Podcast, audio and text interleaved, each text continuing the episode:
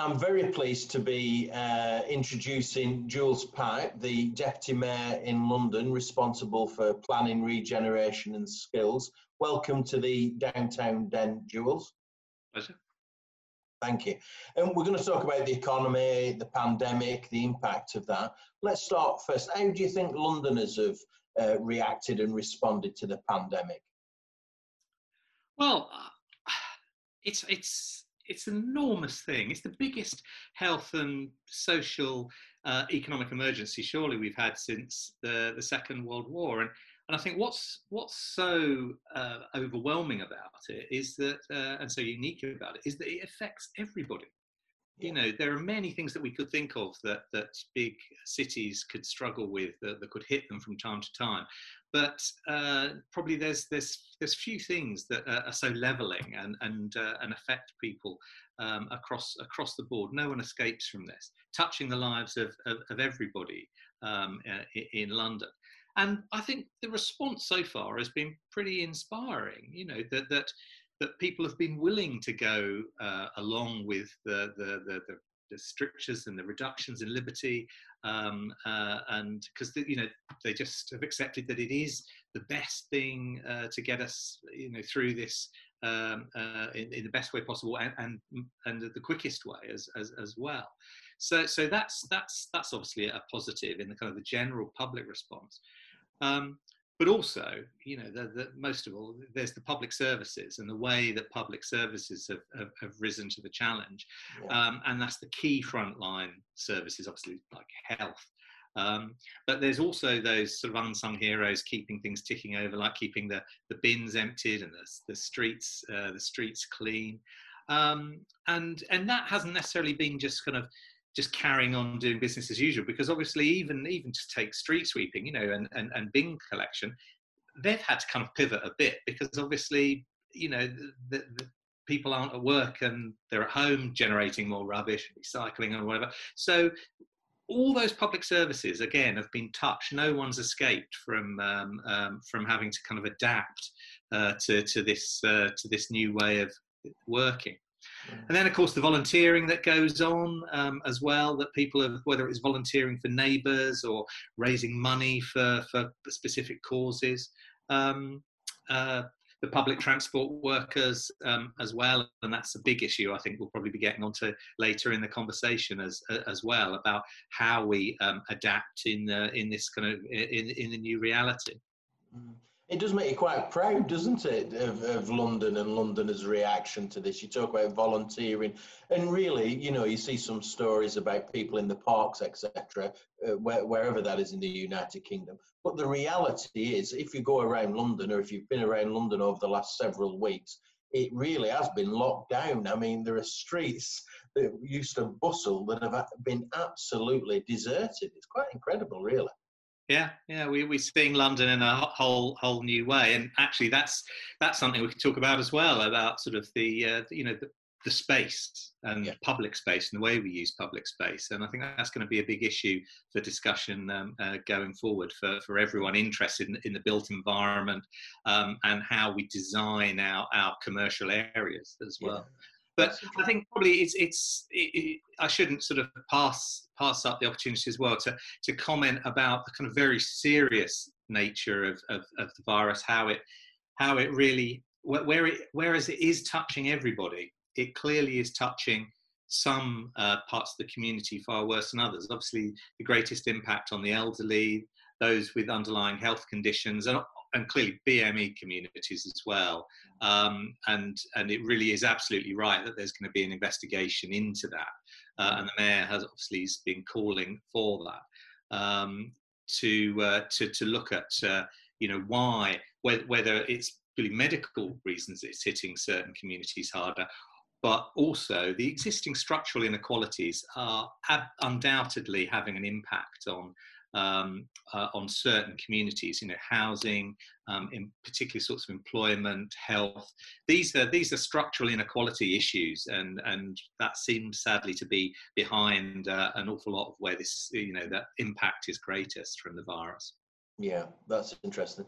And uh, just staying with that, really, I mean, London is exceptional within the UK, uh, and in many ways, in terms of the world, in that in that it's in a league of cities in its own right. It's a truly international city, isn't it? Uh, mm. and it's fair. I mean, I'm just comparing it to say New York. They had it particularly bad, didn't they? I would deal, dealing with some business people over there throughout the lockdown and why, why did we fare so much better than somewhere like New York? Is it about this the state and federal system over there, or what, what are the differences that we, we've done relatively well in London? I think we've we've got through it quicker. We, I think I think I think the compliance of people was a, a positive thing. Um, I think uh, the reaction of the health services um, was was strong. Um, I do think, well, you know, I mean, I, it would be wrong of me to kind of pre prejudging, you know, uh, the kind of inevitable inquiries and uh, um, uh, an analysis that's going to happen um, in, in months and, and, and, years ahead. I think a big question for all countries, though, is always going to be about how soon um, uh, people uh, lock down. Um, and, and also the clarity of, of message. Um, I think when you um, look at what's happening in parts of America um, uh, and uh, in Latin America, uh, where you know certain certain governments have had taken a different attitude um, uh, in terms of, of, of, leadership or lack of leadership. Um, I think um, you know, and you look at America's interesting. You know, the, the different state by state differences as as well. I think there'll be a that'll be a rich seam of uh, of information to kind of look at there um, about the, the, the the point at which they locked down, the nature of the lockdown, and, the, and at the point at which they opened up again. Because um, you've obviously got a lot of commonalities across America, but that difference in how different governors took their states uh, in the direction they took their states in will be will be useful to understand how best to react to this to this in the in, in the future and what lessons can be learned yeah, yeah. And and to turn into City Hall, uh, it's fair to say Sadiq Khan's been on the front foot in terms of coming out and uh, you know driving the agenda for the uh, for the capital. Uh, particularly, uh, I mean, transport inevitably has been a, a big issue. Uh, we've gone through you know very various different concerns around that. Uh, broadly got it right. The response has been good and positive. Do you think? Uh, yes, yes. Um, I, I, think um, it, it's it's a strange role. I think um, uh, being mayor in this situation, um, the the emergency sort of responses. Uh, sort of these gold, these military style responses that are put in place across um, the country um, don't really sort of cater much for that mayoral position. Um, and and so um, it's it's uh, the, the, actual sort of leadership of of, of um, the practical responses often fall to you know quite defined um, sort of military type roles or, or, or almost um, and, and government appointees. Um, but the, it's absolutely right that the mayor is uh, is um, uh, seen as a focal point to rally people around, particularly sort of uh, you know the direction about recovery um, um, as well. You know, he's got his his part to play in in the uh, in the in the services that he controls, transport, police. But it's really that leadership about what next, um, and I think that's what we're going to be seeing a lot of in the uh, in the coming in the coming weeks. Mm and I think there's a there's a real big challenge not to just try and revert back to business as usual. We want to save we want we want to save the economy. We want to get the economy back up on its mm. feet, and uh, uh, and crucially, th- those bits of the economy that are, are hardest hit in London are, are some of its most um, vibrant, both in terms of what they add to the capital, but also the money they make. I mean, the easy easy thing is uh, easy example of that is the uh, uh, the, the, the, culture uh, and cultural industries in, uh, in, in, in, London. And sort of terrible stories on the news this morning about Globe Theatre, you know, really up against it, can't see how they get get through this without public support because of normally they, they don't receive any public support. The Globe Theatre is completely commercial um, operation. uh, and it would be unthinkable for London to, to see that go dark in terms of culture, but also it's a kind of it's a flagship kind of cultural uh, commercial success, and I think a very good kind of um, you know example of the com- the the, the commercial cultural offer that, uh, that, that that London has. So you know the arts and culture make you know multi-billion pound revenues uh, yeah. for London, as well as making it an interesting place to live, which therefore has that kind of knock-on that other businesses want to locate um, here in London. So, so mm-hmm. it's not it's not just a culture of cultural importance; it's kind of economic importance to make sure that these kind of uh, organisations um, are, are helped back up on their feet. So there is that kind of restoration part, but that bit that I said about not doing business as usual. So that whole kind of car based kind of approach, how we're using public space in the public realm. Um, that's going to be very interesting to see how we kind of re-establish that, and maybe social distancing and the requirement to do the, to, to do social distancing will uh, certainly in these summer months make us rethink about how we use the outside of restaurants and, and bars and things, and uh, and dedicate space to those. That would be good for the economy, but also good as good for establishing perhaps a new and better way, more sort of dare I say European way of of of, um, of, of, of living out our leisure time. That would be a positive outcome from this, wouldn't it? A, a shift in, in, in, absolutely. Though, though, I do get a sense, and and, and I, so I'm in favour of, of, a lot of that personally, but I do get a sense that people, some people uh, in and around London, are unhappy about the increased congestion charge, uh, the concerned about the wider uh, cycle lanes. I like that. I'm not uh, lycra clad cyclist. I'm just an average Joe cyclist to get around London. It's the best way to get around London. So anything that makes that safer, I think, is to be welcomed. But there will be some opposition to that, won't there? There'll be some political, some politics played with it as well. Mm. Yeah, absolutely. I mean, the, the, the, key thing is, uh, you know, obviously to, to make sure that the transport system doesn't collapse.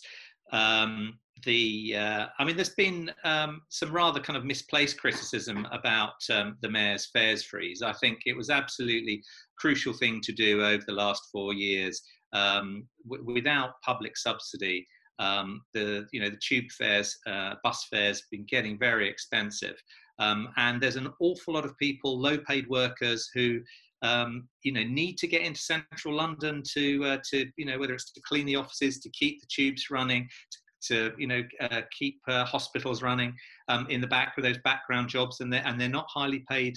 Mm. Highly paid, so it was crucial to do something um, about that, and and and the money that that has cost TFL is less than TFL has lost in government grants. So if we're looking at where you know to make a real difference, it's not about making the fares hugely expensive again. Actually, we should really look at the fact that you know London is uh, probably the only city in Europe that where, where its its its public transport system isn't subsidised um, properly by by central by central government. Um, so, so so it's got in this position not through fares freeze, but because of this lack of subsidy and now the collapse, obviously, in income. Um, yes. And so the mayor ha- had to strike a deal with the government, and the government's uh, given a billion pounds and a half a billion pounds in a loan, roughly. Um, and there was an expectation from the government that in return the mayor would review those charges uh, and for for um, for the congestion charge. Um, and, and I don't think that they are intending that that review would be downwards, unfortunately. So for uh, for motorists, mm-hmm. So, uh, so that's that's that's brought about that that that change. Um, but I think to look at it positively, I mean, I, I'd, I'd absolutely agree with you. It's an opportunity to focus on walking and cycling, and for businesses that need to um, uh, to need to use, you know, white vans, you know, the plumbers, they can't take all their kit on the tube. That extra in a day passed on to the customer whilst okay, that might put a pound or two on each customer's um, visit that day from, say, a, a plumber, it's the right thing to do in the sense of putting the charge where it belongs. It's a bit like, um, you know, polluter pays principle. Um, I don't think it's right, really, that um, people pay with their health in terms of, um, uh, you know, pollution and NOx emissions, um, the the uh, uh, economic cost of congestion.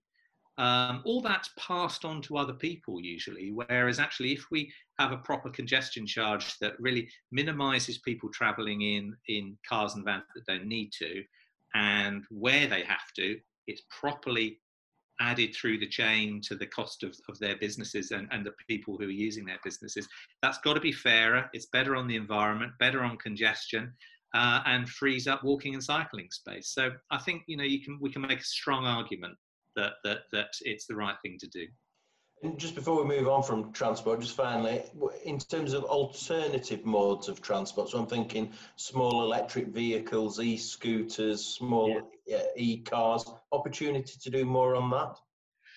Absolutely. I mean, we really wanted to push ahead anyway on um, uh, for for, the, for those essential um, uh, uh, users of you know cars and, and, vans, last mile delivery, it's going to be a, a, huge pressure we're going to come under for increased last mile delivery um, in London. Um, uh, there's a lot of pressure to find more B8 industrial storage space to do last mile uh, delivery from, um, uh, and uh, and clearly there's going to need to be capacity for charging for electric vehicles. We don't want to see uh, lots of little diesel vans coming out of uh, out of those those B8 storage units. So we uh, in the London plan, there's a lot of push for increase in infrastructure for that. Someone wants to uh, bring forward a sort of a B8 storage last mile uh, facility, uh, we'd be looking for 100% passive provision and, and a good chunk of, uh, uh, of that to actually be active built-in provision for immediate use for, uh, for electric, electric van charging. Um, and then on um, I, think this could be also a really great opportunity to fast track the introduction of uh, of e-scooters. Um, you know, I, I, do think that um, whilst I wouldn't want to see the sort of the the chaos of that I think some cities have have, have seen um, uh, with e-scooters, um, I do think we were perhaps perhaps taking too long as a country um, and uh, uh, to to really look at, at, trials. I mean, we did have them in the um, in one of the mayor's areas the Olympic Park, uh, because they're not um, they're not public public streets, and so we were allowed to run. LLDC was run, allowed to run a, a pilot program there. But it would be good if the Department for Transport could, um, yeah, fast track looking at regularising their use, even if it's on a trial basis. Yeah, that's good. And you talked about the economy. Let's move on to that. This pandemic is going to have a massive impact in terms of the London economy. You've mentioned culture, which obviously ties into tourism as well and the hospitality industry.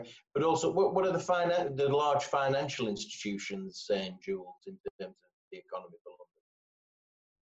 Well, I mean, it, it's too soon, I think, for people to to really know the long long term effects, and and it could all pivot really quite quickly if, say, there was a, a vaccine.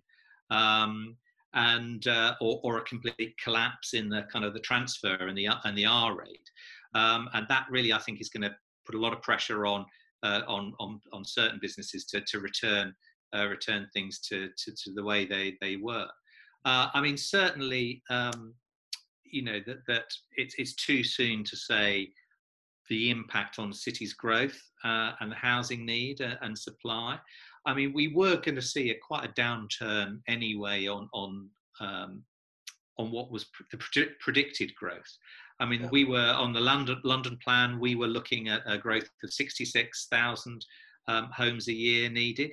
That was probably about forty eight thousand needed for the annual growth, and the balance for uh, the backlog. Um, the latest ONS figures, you know, this is pre-COVID. Obviously, this is like 2018, based on 2018 data. But the latest ONS figures look like household growth could could be as little low as sort of about 24, 25,000. Right. So that's a lot less than you know the last three, four, five years of predictions. Um, and so, you know, it, it means that we could eat into the backlog, housing backlog, faster if we still keep motoring. So it's, it's not a it's not a reason to take our foot off the pedal. Mm. Um, but uh, yeah, it's it's it's interesting to kind of be mindful of those figures. I think as we head into a head into the, and, and, and, and it's not going to be about I say oh, a collapse because of COVID. Actually, we, we, we really needed to reassess some of this stuff even even before that. Yeah. Um, nevertheless, um, as I say, it's, it's crucial that we do keep house building going. We've got a huge backlog uh, to tackle. A lot of people living in um, unsuitable accommodation. Um, we've got uh, under the deputy mayor for housing, um, the mayor set up a housing delivery task force. Um, and that's looking at ways with the house industry, house building industry and um, registered providers um, as well, um, looking at how we can uh, sort of continue to deliver at a, at a fast pace and, and scale as soon as we're uh, possibly able to. Uh, I mean, there's obviously been a, a, a downturn there with obviously social distancing on sites interestingly, many commercial sites continue to some degree. The closure of sites seem to impact uh, housing sites far more. A lot of the house builders kind of downed down tools in response to the requirements to for social distancing.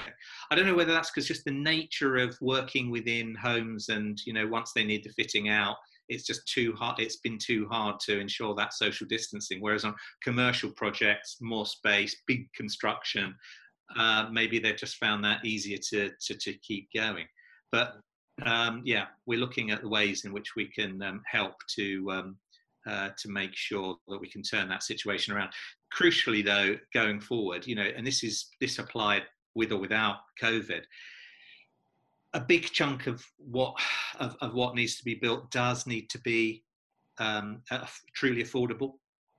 Um, just building out huge amounts of um, market, hoping that well, as long as a percentage of that is is affordable, will address the situation. Um, we need something like 60 to 70 percent of what's built out to be genuinely affordable. Whether it's low cost social rent, some of it could, or some of it could be intermediate housing but uh, there needs to be about five times as much grant going into social housing as currently goes into it to, to actually deliver the balance. There's no point in building all this housing, even if you could suddenly may, wave a magic wand, get everybody back on site, build at the highest possible levels we've been doing. Well, a lot of it will remain unsold because people just simply can't afford to buy it. And and so you think, uh, you, so from what I hear, you, you think the regeneration initiatives across places like Ealing and, and Greenwich and elsewhere will will sustain themselves, will continue at a steady pace. Um, I, I think they will because um, you know once they can you know get the practicalities of people back on site and getting that motoring, um, because there is the demand there. Um, the uh, a lot of a lot of what's been permissioned under this mayor, uh, approaching a third of it will be affordable housing. Um, I think uh, the uh, a lot of developers are finding that um, having that large percentage of affordable is actually quite helpful because the grant that comes with that enables them to actually get on and build that. First, it actually provides them with some some certainty um, uh, to, to, to, to, proceed. Um, I think we've thankfully gone away from the days where people want to just build out the commercial and the, the affordable at the, the end of the project, uh, if it can be afforded. Um, so, uh, so that's a positive, and I'd like I'd like to think that those schemes are going to proceed, and and we'll see a lot of the affordable built up up front in them. Uh, and what about office and retail uh, developments? I'm thinking about Victoria Station, which is not far from where I am, but also Euston HS2 is obviously a big development around Euston, isn't it? How are, are these going to be impacted by not just by the pandemic, but also perhaps by Brexit as well? Yeah, I. I mean, these there are a number of places. You know, like Victoria's good good example. Um, Waterloo as well. Um, you know, brilliant plans being brought forward um, for for Waterloo. And obviously Euston as uh, uh, as well. I think a lot of these um, these developments will uh, still go ahead, probably in line with what's in, envis- envisaged um, in the, the, the commercial part. I think wh- where we're really uh, up against it, though, um, uh, both as a city and, and nationally, are those kind of retail um, projects the ones that are dominated by retail. Um, you know, with the ongoing uncertainty about uh, Croydon um, and the Whitgift Centre, um, while um, uh, the, while Westfield kind of rethink uh, about really what the offer should uh, be there, and that's that's not just that place, just London or Westfield. Actually, it's all retail, hmm. all around the world. People are having to to rethink this. Um, I was really surprised going into the, the into, into the, the COVID crisis to learn that actually the, the penetration of supermarkets um, and other kind of similar retail had only got about 10% online. Mm-hmm. And yet, a few months into into the, into this crisis now, you know, people have, you know, that that has shifted more in a couple of months than it shifted in 10 years and and so therefore that will inevitably have further impacts on on on those kind of retail projects and and what people envisaged would be in them. So there is inevitably going to be more rethink uh, on that. As i say it, it's it's kind of a recurring theme. It's not that that covid have covid actually created the problem but it's highlighted it and focused um, people's minds on it whether it's what we've been talking about earlier about the use of public space, um, pollution, the nature of retail. Mm. You know, it's, it's these are all themes that yeah. people have been actively exploring over the last couple of years. They're all kind of at the heart of the mayor's good growth by design um, agenda mm. that has informed, helped inform policies within the, London, the new draft London plan. Mm. Um, I say the, the, the, uh, COVID hasn't created those problems, but it has certainly highlighted how crucial they are for us to kind of address them. Mm. And that just leads uh, leads to the issue about the new normal, whether whether there's going to be a new normal or we'll just go back to what was. So there is the potential for rethinking open space and uh, how we travel around the city, and uh, you know it's accelerated the reconfiguration of retail. Do you want to make any predictions in terms of what the new normal will look like, Jules? Well, predictions, that's always a, tricky thing. I can I can certainly say hopes, you know. Yeah. I'd, I'd like to think that those kind of struggling um, parades of shops, those bits of re-forgotten or dying retail, or struggle, let's say struggling retail, mm. places that before COVID we were kind of engaging with, um, we brought out um, a high streets uh, uh, piece of work, which was looking at 10 case studies about how 10 places in London were kind of very mindful about what the challenges that they were facing and how could they pivot, how could they do something differently to retain uh, their place as a kind of a center of the community.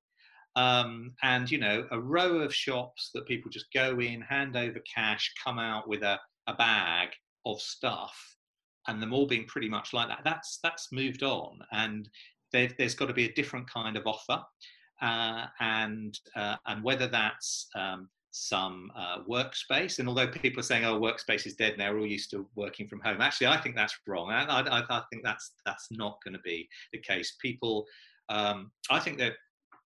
Don't want to segue too far from what I was saying, but I think there are a real um, potential mental health issues um, uh, that we're storing up about expecting people to turn a corner of their home into an office and work in isolation. And that's actually if you were lucky enough to have a home big enough to be able to, to do that, and many people don't. So I don't think the office is dead, far from it. I think there will be a need for um, sort of community workspaces, uh, maker spaces, all sorts of sort of all sorts of uh, uh you know greater mix than we used to uh, cultural spaces, more restaurants, all that kind of mix can play out in, in high streets, mm.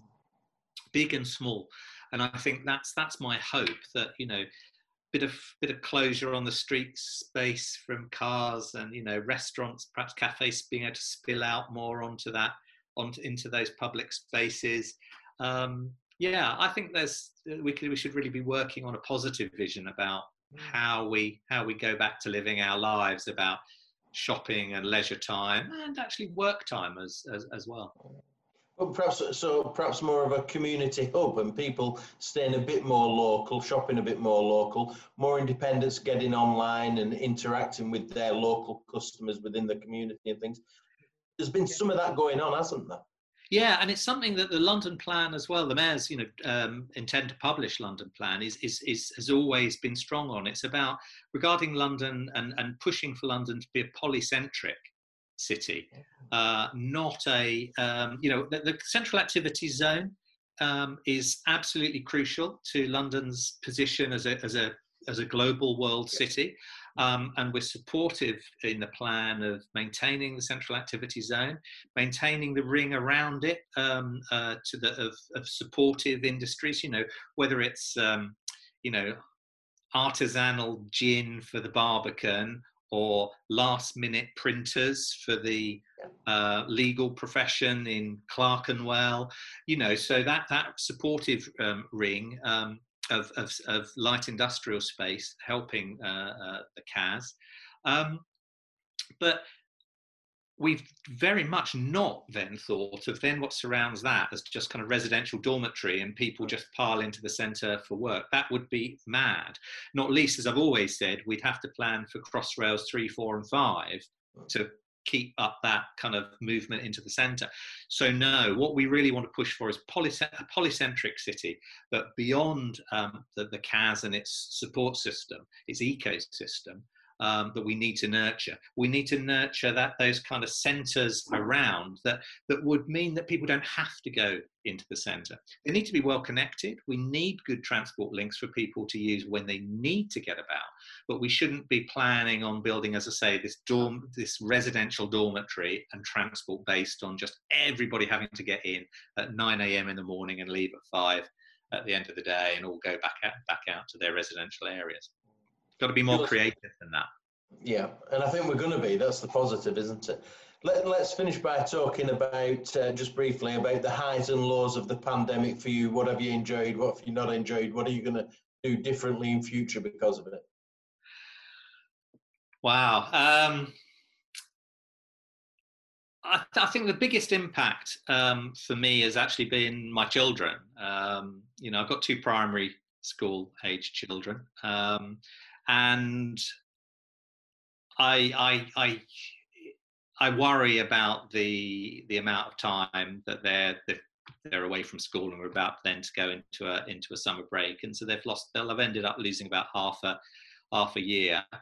Um, yeah, I'm I'm sure they can they can make that back, but I suppose it's just kind of the waste of the time. Actually, I think is uh, you know too much TV, too much online gaming with their friends, that kind of thing. Um, so uh, it would be nice to be able to get a bit more structure back in into their lives. Mm. Um, my partner and I, we like so many people, it's a real challenge to kind of be able to fit work in and provide that that structure. I think there are parents up and down the country who have got a a, a new uh, a renewed amount of respect for primary school teachers and uh, and what they do. Yeah. So, uh, so yeah, that's my biggest thing. Um, I miss uh, the face to face with people.